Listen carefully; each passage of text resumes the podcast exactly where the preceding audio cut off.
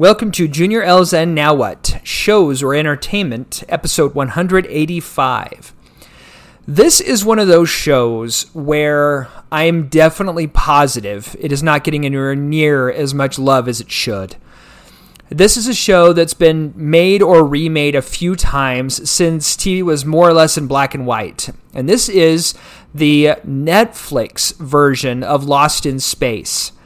Now, there was an old black and white sci fi show called Lost in Space, and I think the general premise is, has basically perpetuated since then. Uh, the idea that there is a family that gets sent or asked to go or chooses to go to help find a new place to live because Earth is dying. In one way, shape, or form, that's more or less the plot. Now, I have little to no recollection of the original black and white, so if I'm wrong, I'm wrong and I'm sorry, but I believe that's accurate. Um, in the 90s, I think it was, there was a movie. There was an attempt to remake Lost in Space. Uh, it was definitely staged so that they could have made more than one. Uh, I don't think it got great reviews, nor I don't think it made a lot of money. Uh, I enjoyed it. It was entertaining, but it wasn't amazing in any way, shape, or form. Uh, it was just good, and as we all know, I'm very easily entertained. So Netflix decided to pick up the torch and try it again. And their version, by far, I believe, succeeded in every way that the previous versions either tried to, uh, whether they failed or succeeded or not. So, in this version of Lost in Space, uh, the premise is slightly different. So the Earth is uh, dying. Now, the reason behind why it's dying is actually explained in the show. It's not just because, oh, we forgot to recycle, or, oh, we. Uh, we decided that we were going to have a nuclear holocaust. Uh, there's an actual cause behind why it's dying. The next thing that makes it different is it's not just one family, the the Robinsons, uh, going up into space by themselves. Uh, the Earth has already found another planet that the humans can live on. They've already figured out how to get there. The Robinsons just simply happen to be part of a group of colonists that are leaving Earth to go to this other planet to live. Now, the twist of the show, or part of it, is unlike the original versions where they had a robot companion that helped them. Um, this one, the robots are kind of the enemies, actually. Um, now, the why, I would ruin the story if I really explained to you.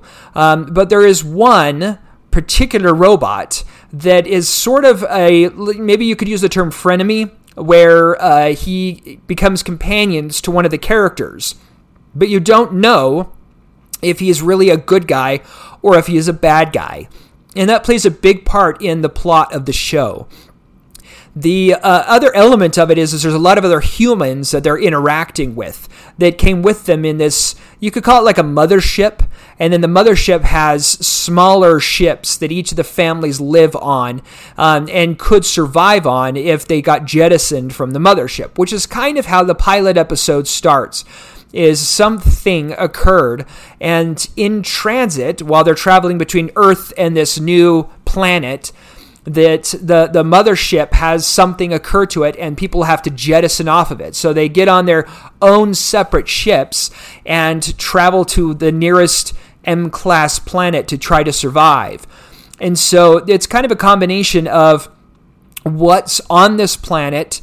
Uh, that's new, you know, species, plants, animals, etc., the the weather patterns and what have you, as well as how are they going to survive there and then in turn, can they get back off the planet again, get back to the mothership, and then get to this new planet? And what challenges will await them along the way?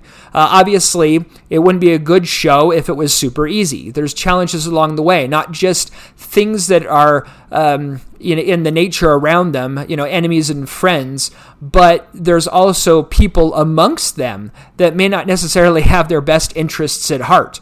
Uh, so you put that all together, I don't like overly dramatic shows typically. There's a few exceptions, but I don't typically like them. But this show does a really good job, I think, of blending some level of humor with the you know the action of sci-fi, uh, with the intrigue of sci-fi, because they actually impose a fair amount of science into the show. Uh, it's sci-fi, so there's certain fiction to it but it is interesting from that standpoint. Uh, there is some amount of drama. There's certainly a, a large degree of mystery. Um, the thing, the things about the show that I like the most, though, is it puts a huge emphasis on being selfless. Uh, there's huge growth that each individual main character and a lot of minor characters actually or supporting characters have to go through and usually it comes in the form of learning to be selfless, or in some cases, courageously selfless. Um, they they face challenges where uh, you know if somebody doesn't step it up and, and, and face something that would normally terrify them, uh, that somebody else may die. So they have to try to step it up.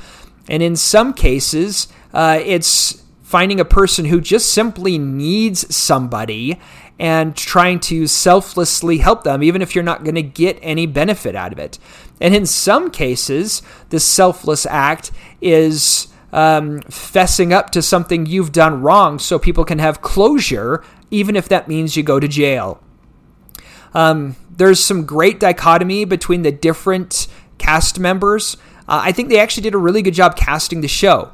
I realize, as I've mentioned before, I am very easily entertained, and I found this show rather entertaining, but I thought it was actually rather inspirational too. There's not a lot of um, scary things in it. There might be a few jump scares. I would lie if that weren't the case, but there's not that many. And, and the villains are. Um, I don't know. There's fighting that occurs, but it's pretty bloodless. I, I think is a good way of putting it. Um, there's a lot of people who try to save other people, even if that's not normally part of their character, which is the large part of the whole, you know, oh no, we're, we're trying to get to this other planet to, to save ourselves. Um, it's really well done. It's extremely family friendly. Uh, it's on Netflix, so it's an easy thing to stream. It ran three seasons, and that was the right length for the show. If they tried to push it any further, uh, then it would have become something way bigger than it needed to be.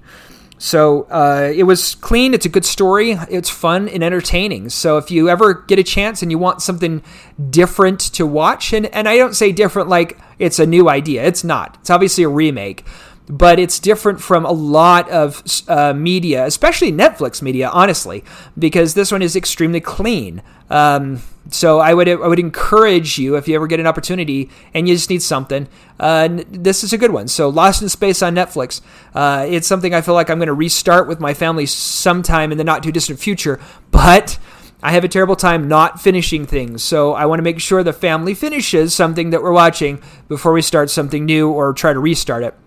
Um, and so that's it for this one. And in the immortal words of my youngest son, Superman, smile be happy and remember that you're worth it. Thanks for listening.